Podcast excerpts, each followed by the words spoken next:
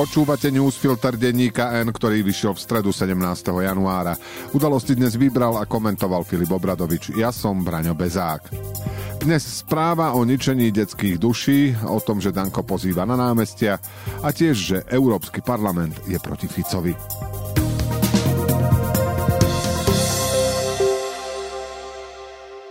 Generálna prokuratúra zverejnila správu o podmienkach, v akých žijú deti vo všetkých 13 reedukačných centrách na Slovensku a je to hrôzostrašné čítanie.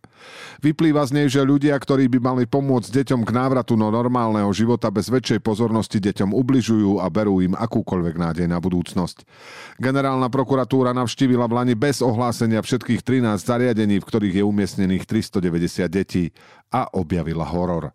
Zamestnanci centier, ktoré sú honosnejším názvom pre polepšovne, deti bijú, nadávajú im, trestajú aj tak, že ich zavrú na samotku, využívajú ako lacnú pracovnú silu pre vlastné potreby aj na výstavbu riaditeľovej chaty, deti bývajú hladné, zákaz naložiť si dupľu je jeden z trestov, toaletný papier je na prídel, zubná kevka im musí vydržať dva roky.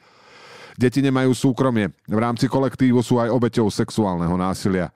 Ale nemajú sa na koho obrátiť, pretože sociálni pracovníci a súdy, ktoré rozhodli o ich umiestnení do zariadenia, sa o ich osudy nezaujímajú, hoci je to ich povinnosť. Od rodičov a blízkych sú často celkom odstrihnuté. V štyroch zariadeniach nemajú ani psychológa či psychologičku. Jedna z nich vraj odišla po tom, čo podľa slov riaditeľky v zariadení nemala čo robiť a skončila ako upratovačka. Toto ničenie detských duší sa odohráva v katastrofálnych priestoroch, za plesnivými stenami na špinavých chodbách, v izbách, kde nie je pracovný stôl, často ani posteľ a dieťa musí spať len na matraci položenom na zemi, kde možno nájsť aj vtáčí trus.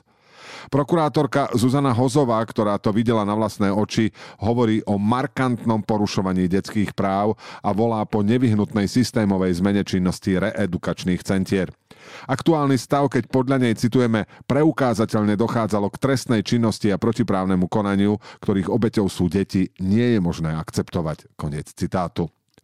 Generálny prokurátor Maroš Žilinka, ktorý zahrnul previerku týchto centier medzi svoje priority, zvolal na štvrtok pracovné stretnutie aj s verejným ochrancom práv či ministerstvami školstva, spravodlivosti, zdravotníctva, práce, rodiny a sociálnych vecí. Správa je obžalobou riadenia tohto štátu, ktorý sa dlhodobo naprieč vládami, nielen Ficovými, nedokáže postarať o najzraniteľnejších a pre ktorých sú deti vytrčajúce zo štandardných tabuliek na ťarchu. V tomto prípade ide o zvrhlú podobu tohto nezáujmu, za ktorú by mali padať hlavy aj súdne rozhodnutia. Andrej Danko sa podrobil dychovej skúške na alkohol 15 hodín po tom, čo zbúral semafor. O vodičský preukaz prišiel podľa televízie o 6 dní na to. O funkciu podpredsedu parlamentu môže prísť presne týždeň po nehode, ak sa k opozícii, ktorá žiada jeho odvolanie, pridajú na mimoriadnej schôdzi aj koaliční poslanci. A hoci vo funkcii nemá čo hľadať, je to v tejto chvíli nepravdepodobné. Andrej Danko má problém, pretože jeho nehoda je zrozumiteľná pre všetkých. Vyzerá to ako karikatúra dokonalého zločinu. Trafíte stĺp so semaforom, aby vás nechytili policajti, utečiete, necháte na mieste poznávaciu značku a na ceste olejovú čiaru ku garáži. Namiesto toho, aby ste zostali, privolali policajtov a podrobili sa dýchovej skúške, necháte policajtov urobiť si svoju prácu až 15 hodín po nehode. Každý tomu rozumie, aj bežný volič SNS, ktorý si nedovolí takéto maniere, pretože vie, že by sa s ním policia policia znala. Navyše stačí si pozrieť záznam z jeho bľabotania, keď viedol pár hodín pred nehodou rokovanie v parlamente. Toto sa nedá prekričať. Okrem Danka to vie aj Robert Fico a Peter Pellegrini. Neexistuje, aby predseda koaličnej strany bol odvolaný z funkcie hlasmi koaličných poslancov. Takto sa to nerobí a ani to nie je potrebné. Pre Fica je oslabený a zosmiešnený koaličný partner dobrý partner, ktorého si môže k sebe lepšie priviazať. To isté platí pre Pellegriniho, ktorého sa Danko pokúšal nechutným spôsobom vydierať útokmi na jeho súkromie. Prezidentskému kandidátovi, ktorý sa hrá na principiálneho, teraz stačí hovoriť, že ak by bol na jeho mieste on, vyvodil by politickú zodpovednosť.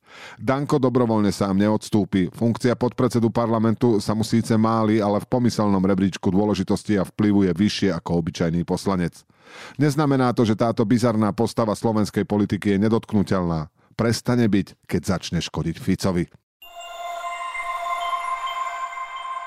V útorok sa Robert Fico zaliečal Viktorovi Orbánovi v Budapešti. V stredoeurópsky parlament dal najavo, čo si myslí o jeho plánoch a odsúdil navrhované zmeny trestnej politiky aj rušenie špeciálnej prokuratúry, ktorých prijatie v Národnej rade oddialuje opozícia. Za uznesenie hlasovalo až 496 poslancov, proti bolo 70, aj to zväčša nezaradení či členovia z krajne pravicovej frakcie. Robert Fico, inšpirovaný svojim maďarským vzorom v reakcii na hambu, ktorú utržil v Europarlamente, sa vybral do paralelného vesmíru a hovorí o špinavej práci slovenských opozičných poslancov, ktorých útoky môžu viesť až k zastaveniu európskych fondov. Nie je to prekvapenie, ak za text, ktorý citujeme, vyjadruje hlboké znepokojenie nad neodôvodneným využívaním zrýchleného legislatívneho procesu zo strany slovenskej vlády, najmä pokiaľ ide o navrhované zmeny trestného zákona, zdvihne ruku 496 europoslancov, Fico nemá veľa možností, ako reagovať. Vzdať sa neprichádza do úvahy, zostáva len útok a hoci slova adresuje slovenským europoslancom, ktorí, citujeme, nahovorili svojim zahraničným kolegom nezmysly a nepravdy, automaticky z nich robí neinformovaných neborákov, ktorí dvihnú ruku za hocičo. Fico takto systematicky oslabuje dôveryhodnosť europoslancov, ktorí môžu namietať jeho kroky aj v budúcnosti. Európsky parlament môže hlasovať za uznesenie rezolúcie, môže vyzývať vládu na nápravu, ale nemá páku, ako k tomu jednotlivé štáty vrátane Slovenska prinútiť. Robert Fico hrá len podľa vlastných pravidiel, dobrá spoločnosť ho nezaujíma a konflikt s európskymi inštitúciami, pri ktorom nič neriskuje, mu vyhovuje, pretože mu doma politicky pomáha. Odsúdenie plánovaných zmien v trestnej politike Európskym parlamentom má symbolický charakter. Je to dôležitý signál smerom dovnútra krajiny, že európsky politici sa na nás dívajú a vníma to aj Európska komisia, ktorá rozhoduje o eurofondoch. Ale tam v tejto chvíli nie sme a aj odbrzdený oportunista vo funkcii premiéra má veľa dôvodov dať si pozor, aby sme sa tam nedostali. A teraz ešte správy jednou vetou. Maroš Žilinka požiadal predsedu parlamentu Petra Pellegriniho o vystúpenie v parlamente v súvislosti s reedukačnými centrami, v ktorých generálna prokuratúra odhalila porušovanie práv detí. Po štvrtok budú protivládne protesty vo vyše 20 slovenských mestách. Väčšina sa začína o 18. Polícia obvinila mladíka, ktorý sa na strednej škole v Trenčíne vyhrážal spolužiakom postrieľaním. Uviedol, že chodí na strelnicu a má revolver, ktorý prinesie do školy a vystrieľa to tam. Polícia navrhla väzobné stíhanie.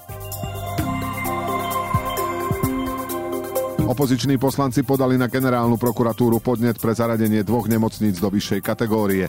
O zaradení nemocnice Bory a kardiocentra Agel rozhodla ministerka zdravotníctva Zuzana Dolinková. Opozícia iniciuje zasadnutie sociálneho výboru, na ktorom chcú hovoriť aj o resocializačnom zariadení Čistý deň. Bývalý prevádzkovateľ Peter Tománek sa snaží o udelenie akreditácie, aby mohlo opäť fungovať. Rakúsko, Slovensko ani EÚ už nepočítajú s ropovodom z Bratislavy do Švechatu, píšu hospodárske noviny. Plánovali ho pred viac než 20 rokmi, situáciu však zmenil prechod na zelené energie v EÚ aj ruská agresia. Dekan Eduard Burda oddialuje diskusiu o rušení špeciálnej prokuratúry, ktorú chcú študenti, bojí sa politizácie fakulty. Študenti nesúhlasia a tvrdia, že nemá zmysel o nej diskutovať po tom, čo ju koalícia zruší. Diskusiu na zasadnutí Akademického senátu podporila aj bývalá ombudsmanka Mária Patakijová. Udalosti do dnešného newsfiltra vybral a komentoval Filip Obradovič a na záver posledné slovo odo mňa. Kompetenčný zákon je na dosadzovanie nekompetentných. Trestný zákon zase na beztrestnosť. Zákon o konsolidačnom rozpočte zvyšuje deficit. Žijeme v krajine za zrkadlom. Do počutia zajtra.